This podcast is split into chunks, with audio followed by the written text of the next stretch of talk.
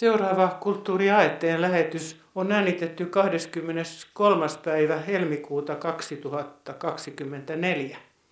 Tällä kertaa Tapani Sihvolan kanssa, joka tässä on toisena toimittajana, on tarkoitus puhua Pirkko Saisiosta, erittäin merkittävästä ja meidän molempien suuresti arvostamasta kirjailijasta, sillä hänen arvostuksensa nyt on viime päivinä näkynyt myös siinä, että englantilainen Penguin kustantamo on ottanut Saision trilogiaan kustannusohjelmaansa. Ja tämä on ensimmäinen kerta, näin hassusti kun sanotaan, että elävä suomalainen kirjailija on valittu heidän kustannusohjelmistoonsa. Ja on kyseessä siis Saision trilogia, jossa on hänen oma elämän kerrallisia aineksia voimallisesti. Nämä kaikki kolme kirjaa oli aikoinaan Finlandia-palkinto ehdokkaana ja kolmas osa sitten sai niistä jopa Finlandia-palkinnon. Mutta ensin voitaisiin nyt vähän puhua, että miten merkityksellistä tämmöisen Penguin kustantamon ilmoitus, että Pirkko Saision kirjat julkaistaan heiltä? No lehtitietojen mukaan suomalaisista kirjailijoista Penguin kustantamon klassikkosarjaan on päässyt vain Väinö Linna ja hänkin vasta kuolemansa jälkeen Penguin Books on vanha brittikustantamo, joka on yhtynyt sitten maailmanlaajuiseen Random House-kustantamoon, eli kyseessä on mahtikustantamo, joka tuottaa yli 15 000 uutta nimikettä vuosittain. Ja se arvostus, joka siitä tulee, että niiden klassikkosarjaan pääsee, on, on todellakin poikkeuksellista. Ja sen seurauksena Pirkko Saision maailmanlaajuinen näkyvyys tulee olemaan suomalaisittain kerta kaikkiaan merkittävä. Joo, ja Pirkko Saisio oli taas näkyvästi esillä myös viime syksynä, kun Finlandia-palkintoja jaettiin. Tietokirja puolella oli ehdolla Heini Junkkaalan kirjoittama kirja Pirkko Saisiosta, jonka alaotsikkona on Sopimaton – ja tämähän on hurja järkäle, todella painava kirja, tuhat sivua noin suurin piirtein, mutta erinomaisen jouhevasti kirjoitettu, se ei tunnu yhtään niin pitkältä kuin sen lukee. Ja tässä voi tutustua sitten Pirkko Saision ehkä sellaisinkin puoliin, joita ei aikaisemmin ole tiedettykään. Milläs mielellä sinä luit tuota Heini Junkkaalan kirjaa Pirkko Saisiosta? Siis kun sanoit, että se on järkälle, niin se ei luettaessa tunnu järkäleeltä, vaan se kerta kaikkiaan imee sisälle siihen omaan maailmaansa. Se on hyvin monipuolinen ja toisaalta taas eläväinen. Onhan kyseessä kirjoittaja Heini Junkkaala, joka on yli 20 vuotta tuntenut Pirkko Saision opettajanaan, työtoverinaan, ohjattavanaan teatteriesityksissä, joten hänellä on erittäin intiimi ja läheinen suhde ja se näkyy muun muassa tämän kirjan rakenteessa käytetyssä poikkeuksellisessa tavassa kirjoittaa elämäkertaa. Siinä sinutellaan kohdetta. Tietokirja Finlandia Raati, joka valitsi teoksen käytti ilmaisua, että sinä pronominin käyttö on briljantti tapa olla lähellä mutta samalla vieressä ja ulkopuolisena tarkkailijana. Eli tällainen vähän kirjemuotomainen puhuttelu mahdollistaa, että Junkkaala voi omaa kokemustaan reflektoida, mietiskellä sitä, miten tämä prosessi on edennyt ja mitä hän näkee ja mikä on se totuus, jota tässä yritetään etsiä henkilöstä, kirjailijasta, teatterintekijästä nimeltä Pirkko Saisio. Joo, se on kiinnostava, koska siinä on tosiaankin tämän myös teatterilaisen Heini Junkkaalan omia mielipiteitä Pirkko Saisioista eri tilanteista. Mutta otetaan nyt näyte, jotta päästään vähän sisälle tähän kirjaan. Tämä näyte tulee nyt semmoisesta vaiheesta, kun Junkkaala on ottanut kirjaan Pirkko Saision omaa tekstiä päiväkirjasta, jota Pirkko Saisio on kirjoittanut 15-vuotiaana vuonna 1964. Ja hän on kirjoittanut näin. Televisiosta tuli äsken Oisen O'Neillin Anne Christine. Aina kun katselen jotain niin ihmeellistä näytelmää hyvien näyttelijöiden näyttelemänä, kuohahtaa sisälläni. Minäkin pystyn, pystyn varmasti. Se tunne on kuin rautainen koura, joka tukahduttaa niin, että täytyy huutaa ja itkeä. Yleensä luulen itsestäni liikoja. Kuvittelen pystyväni kaikkiin, mihin minua ennen joku on pystynyt. Uskon tulevani maailman parhaaksi kirjailijaksi, parhaaksi näyttelijäksi, parhaaksi psykiatriksi. Olen paras kaikessa, mihin tarvitaan elämää, kykyä luoda. Tiedähän toki, ettei asia niin ole, mutta jossain sydämessäni on tunne, olen voimakkain. Ja tämä on siis 15-vuotiaan Pirkko Saision kirjoittamaa tekstiä ja onhan tässä aikamoinen näkymä tulevaisuuteen. Ja hän toteutti kyllä sekä näyttelijän työtään ja edelleenkin tekee näitä ja kirjailijan työtään on koko elämänsä tehnyt sitten min, mutta tuo psykiatripuoli jäi kyllä sitten vähän vähemmälle, eihän sitä opiskellut. Mitäs tuumailet tällaisesta nuoresta naisesta, joka kuitenkin lähtee olosuhteista, joissa esimerkiksi kotona ei juurikaan ollut kirjoja? Niin, sehän on oikeastaan koominen asia. Kirjailija, joka tulee kodista, jonka kirjahyllyssä oli vain isän Suomi-Neuvostoliittoseuran työn perusteella Stalinin ja Leninin kootut, joista Pirkko Saisio on sitten joissakin televisiohaastatteluissa kuvannut, että niinpä niin, kun tuli luokkatovereita Kallion yhteiskoulusta käymään hänen luonaan, niin hän etukäteen piilotti sängyn alle ne kirjat, ettei kukaan koulukavereista näkisi niitä. Ja lopulta sitten äidin kanssa he kantoivat ne yöllä roskikseen, ettei naapurit näkisi, mistä huoneistosta on kannettu roskikseen Stalinin ja Leninin kootut. Tämän Junkkaalan kirjoittaman elämänkerran alaotsikkona on sopimaton. Ja tämä on aika jännä pohdittava. Ja haastatteluista olemme ymmärtäneet, että Pirkko Saisio hyväksyi heti tämän alaotsikon. Ja kyllähän vallan sopimaton on.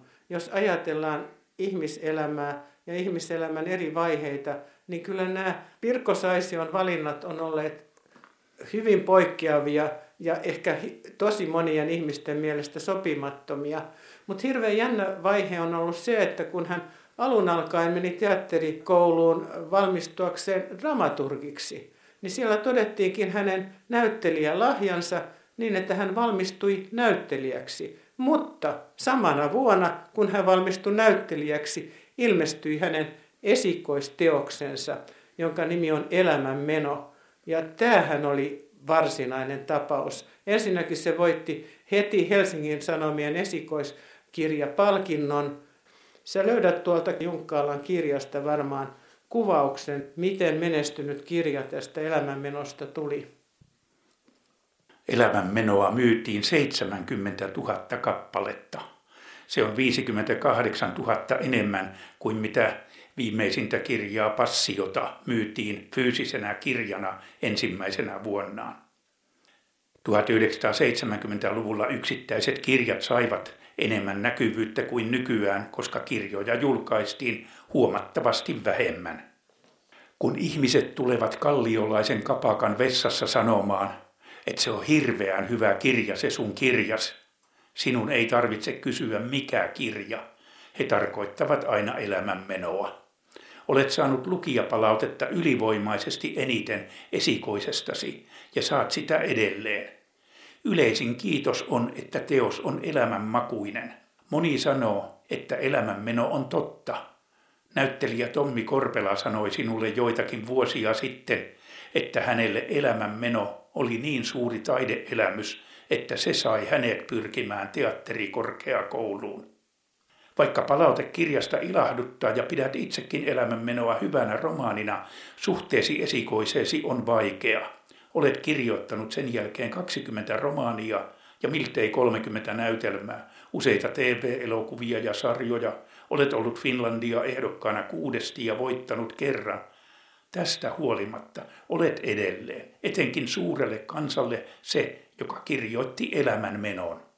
Erityisesti Keski-iässä sinun oli vaikea kestää sitä, että kaiken kirjallisen kehityksen, kokeilun, uskalluksen, muuntautumisen ja uudistumisen jälkeen sinut tunnetaan edelleen esikoisestasi. Katsoimme Tapanin kanssa ihan tätä ohjelmantekoa varten uudestaan Åke Lindmanin ohjaaman kolmiosaisen sarjan televisiosta, joka on tehty elämänmeno kirjan pohjalta. Ja Pirkko Saisiohan on ollut siinä itse mukana sitä käsikirjoitusta tekemässä. Eikä vaan tekemässä, vaan hän siellä myös näyttelee tehtaan työntekijää. Ja oli aika nostalgista katsoa. Siis tämähän on tullut, muistatko suunnilleen mihin aikaan se on tullut toi ohjelma? Että tässä on mennyt vuosia siitä, kun on katsottu 70-luvulla joskus vai mitä? Kirja ilmestyi 75 ja 77, 78 vuosina tehtiin tämä Elämänmenoa televisiosarja. Kun sanoit tuossa, että Pirkko Saisio oli mukana siinä tuotantoprosessissa, niin Heini Junkkaala kertoo niistä vaiheista tämmöisiä taustatietoja, jotka on aika hupaisia. Siihen liittyy eräs jännite, kun Åke Lindman ja Pirkko Saisio keskustelivat tämän sarjan teosta. Saisio tarjoutui apulaisohjaajaksi, mutta sitten kävi ilmi, että Åke Lindman oli omin päin valinnut pääosan esittäjä Ritva Oksasen siihen rooliin kysymättä apulaisohjaaja Pirkko Saisiolta, jonka seurauksena Saisio sitten ilmoitti, että hän ei jatka tässä apulaisohjaajana. Hän ei halua olla pelkkä kahvinkeittäjä ja avustajien paikalle kutsuja. Niinhän siinä kävi, että Ritva Oksanen tuli todella tunnetuksi juuri tämän roolityönsä kautta, jonka hän teki erinomaisesti.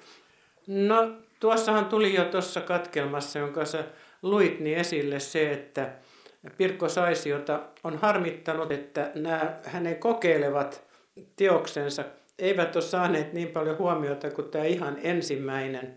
Ja jännä vaihe hänen elämässään hän oli se, että hän noin kokeilumielessä ajatteli, että nytpä en ole enää Pirkko Saisi, joka tuli kerralla hirveän tunnetuksi kirjailijaksi, vaan nyt käytän pseudonyymi nimeä. Katsotaan, mitä sitten tapahtuu. Tämä on jännä vaihe. Mitä siellä kerrotaan Junkkalan kirjassa tästä? Salanimiin liittyi haaveesi saada aloittaa alusta. Kärsimystrilogian jälkisanoissa kirjoitat Eeva Vainiksi ryhtymisestä. Haluan vielä kerran aloittaa alusta, lähtöviivalta, vielä kerran kokea ensi kerran hurman, vielä kerran kieltäytyä tai olla kieltäytyvinäni aseman ja statuksen häiriötä vaimentavasta turvasta. Olet aina kaivannut pois siitä, mihin sinut on määritelty. Kun sinun on lyöty jokin leima, kuten työläiskirjailija, olet tehnyt kaikkesi toimijaksesi vastoin sitä. Salanimet huuhtoivat sinusta kaikki saision saamat leimat.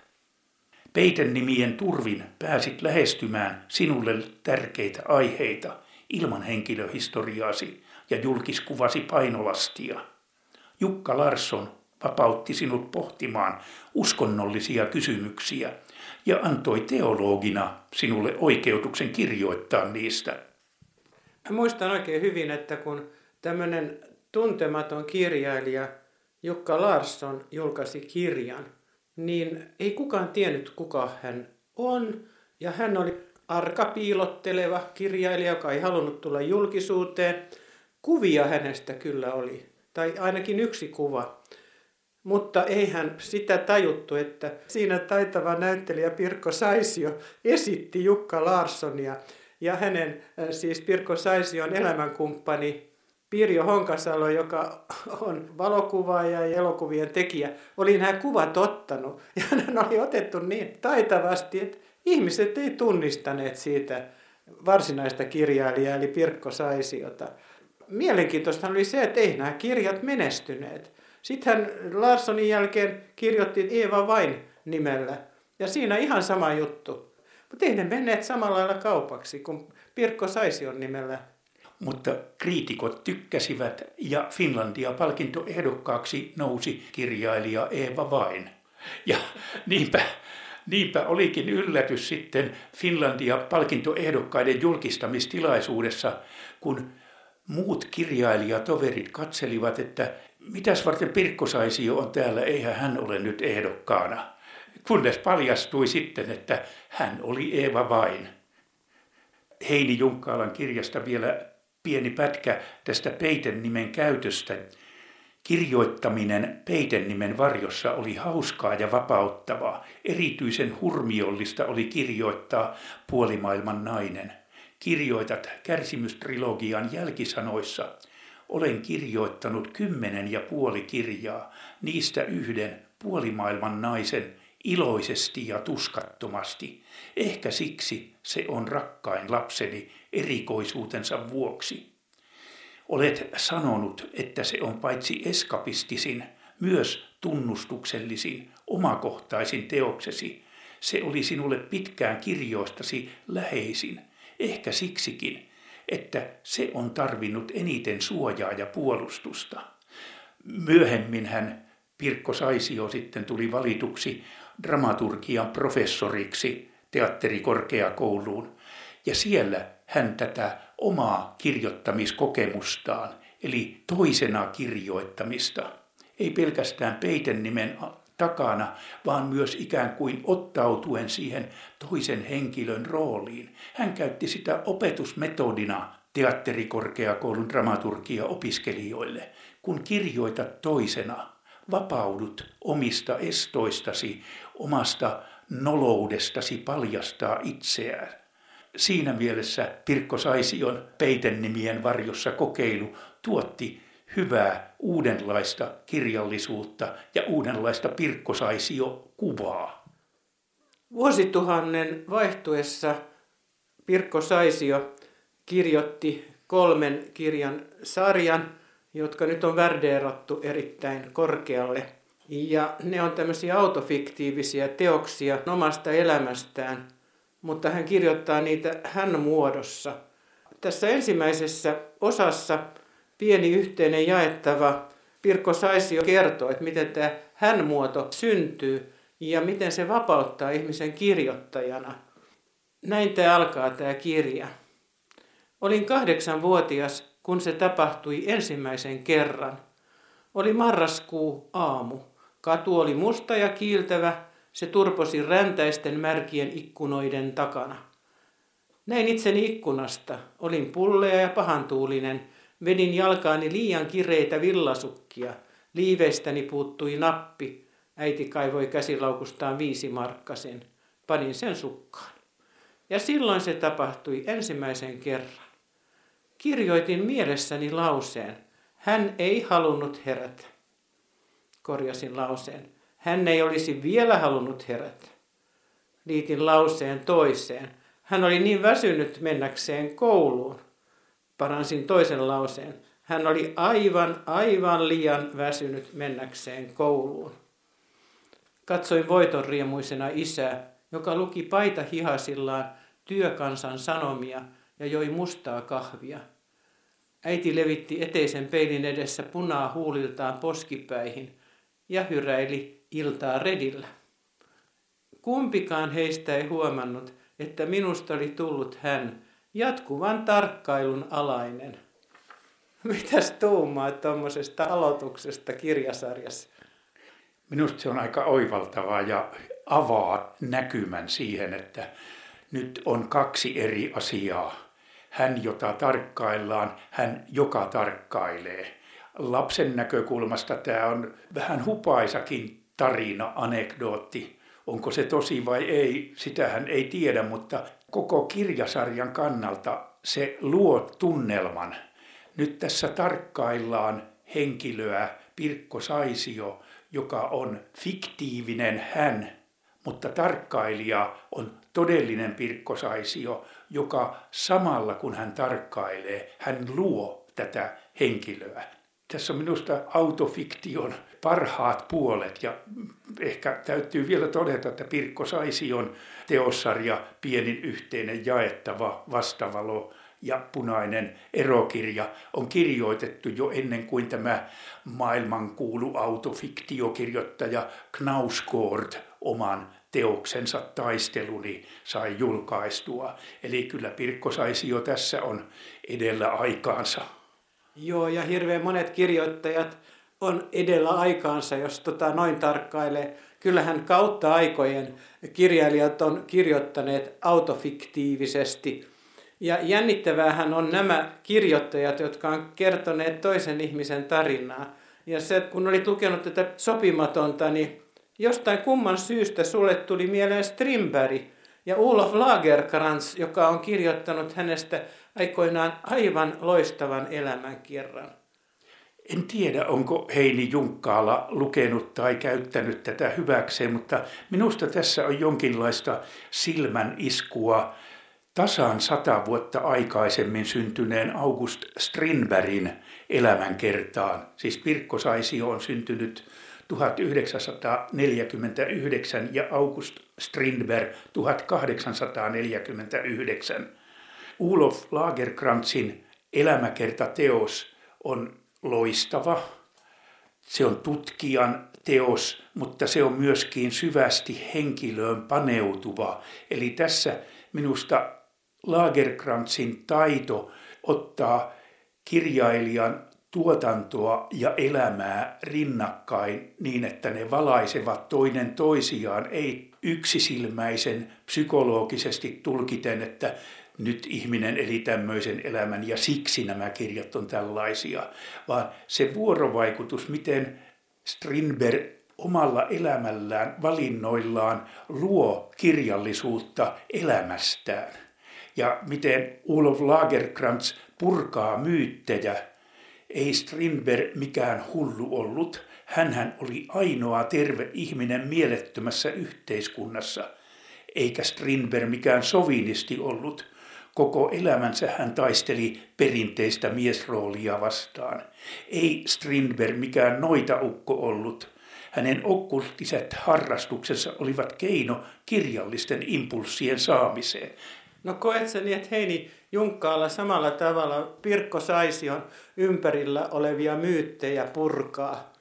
Minusta Junkkaalla tekee sen, ja Junkkaalla tekee sen hauskalla tavalla, anekdoottimaisesti, mutta silti täältä tulee aika syvistä vesistä koettuja elämyksiä, juuri niitä, jotka liittyvät leimaamisiin, miten työläiskirjailija leiman, kommunistisen taistolaiskirjailijan leima tai uskontoon hurahtaneen ihmisen leima sukupuolivähemmistöjen puolustamiseen paneutunut niistä on luotu semmoisia yksiulotteisen ihmisen, yksiulotteisen kirjailijan mielikuvia.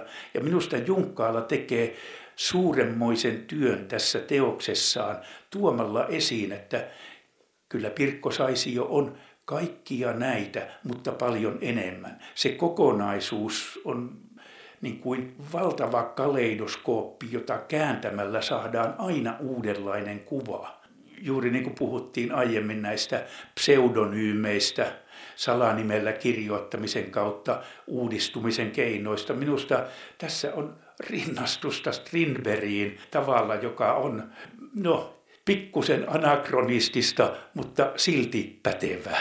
Joo, mä oikein ilahduin tuosta Strindbergistä, jota olen kirjailijana ihailut ihan nuoresta saakka.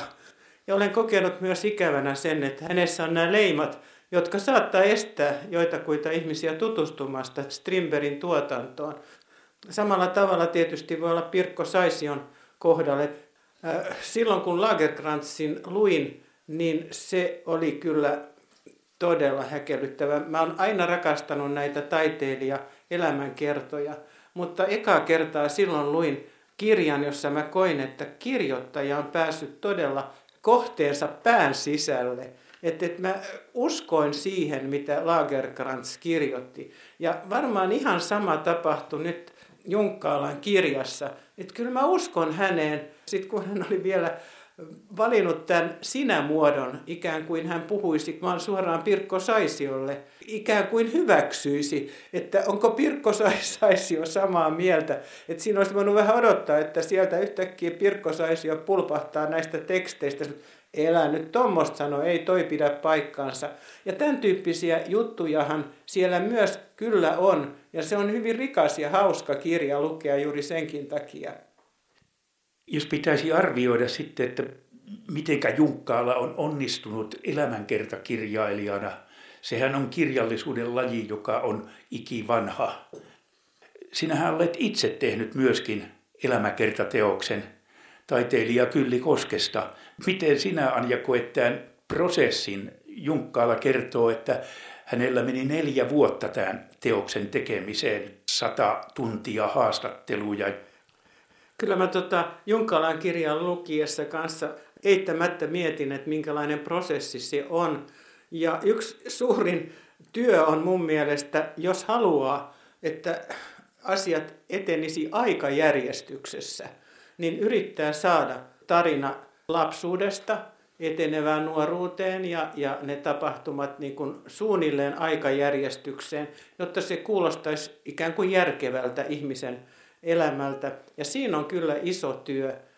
Mä voin kyllä kuvitella, että suunnattoman työn Junkkaala on tehnyt, mutta Junkkaalan kohdallahan on se sama suuri etu, että hän on saman alan ihminen kuin Pirkko Saisio, että hän on teatterilainen ja hän on tuntenut Pirkko Saision hyvin kauan. Ajoittain sinuttelutapa muuttui mun lukiessa, että Pirkko Saisio sanoo minä. Ja se meni hyvin, hyvin nokkelasti.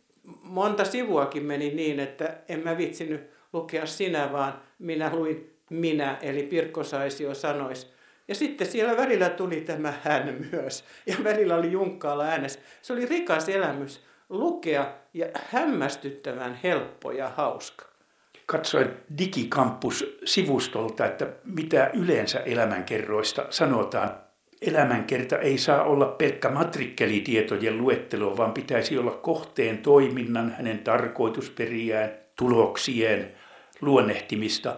Ja myöskin pitäisi saada persoonallisuus, elämänpiiri, historia ja pitäisi pystyä objektiivisuuteen – Kyllä näillä kriteereillä minusta Heini Junkkaala on tehnyt hienon työn, jossa todellakin persoonallisuuden kehitys, siinä käytetään paljon aikaa perhetaustan, lapsuuden, elinpiirin, kouluajan kuvauksiin. Ne rakentavat sen pohjan, jonka kautta Pirkko Saisio on ajatteluaan kehittänyt kirjailijataitoaan, teatterin tekijän osaamistaan, kun tämä kokonaisuus hahmottuu, niin häkellyttävältä tuntuu se, että kuinka varhaisesta lapsuudesta lähtien kirjailijakutsumus, taiteilijakutsumus on Pirkko Saision elämää leimannut ja miten se kulkee kautta koko hänen elämänsä vaihdellen eri vaiheissa erilaisina elämyksinä, kokemuksina. Ja samalla lailla kun viittasin tuossa Ulof Lagerkrantsiin, oman elämän muovaaminen taiteilijaelämäksi, joka on meille nautinto kirjojen teatteriesitysten kautta päästä osalliseksi. Aloitimme tämän ohjelman kertomalla, että Pirkko Saisio ja hänen autofiktiivinen kirjasarjansa on valittu Penguin kustantamon klassikkosarjaan. Ja tämä on kyllä niin iso ja poikkeuksellisen hieno juttu, että tässä nyt voi sitten ihan ääneenkin onnitella, että meillä on tämän luokan kirjailija, joka näin korkealle värdeerataan. Se ei kyllä ehtinyt valitettavasti tuohon elämänkertakirjaan, mutta Pirkko Saisiosta on tehty, hänen kirjoistaan tehty jo useita väitöskirjoja, joten odotettavissa on, että niitä tulee lisää näitä väitöskirjoja ja gradutöitä. Äskeinen kulttuuriaetteen lähetys oli äänitetty 23. päivä helmikuuta 2024. Ohjelmaa toimittavat Tapani Sihvola ja minä olen Anja Laner. Kuulemiin hyvät kuuntelijat.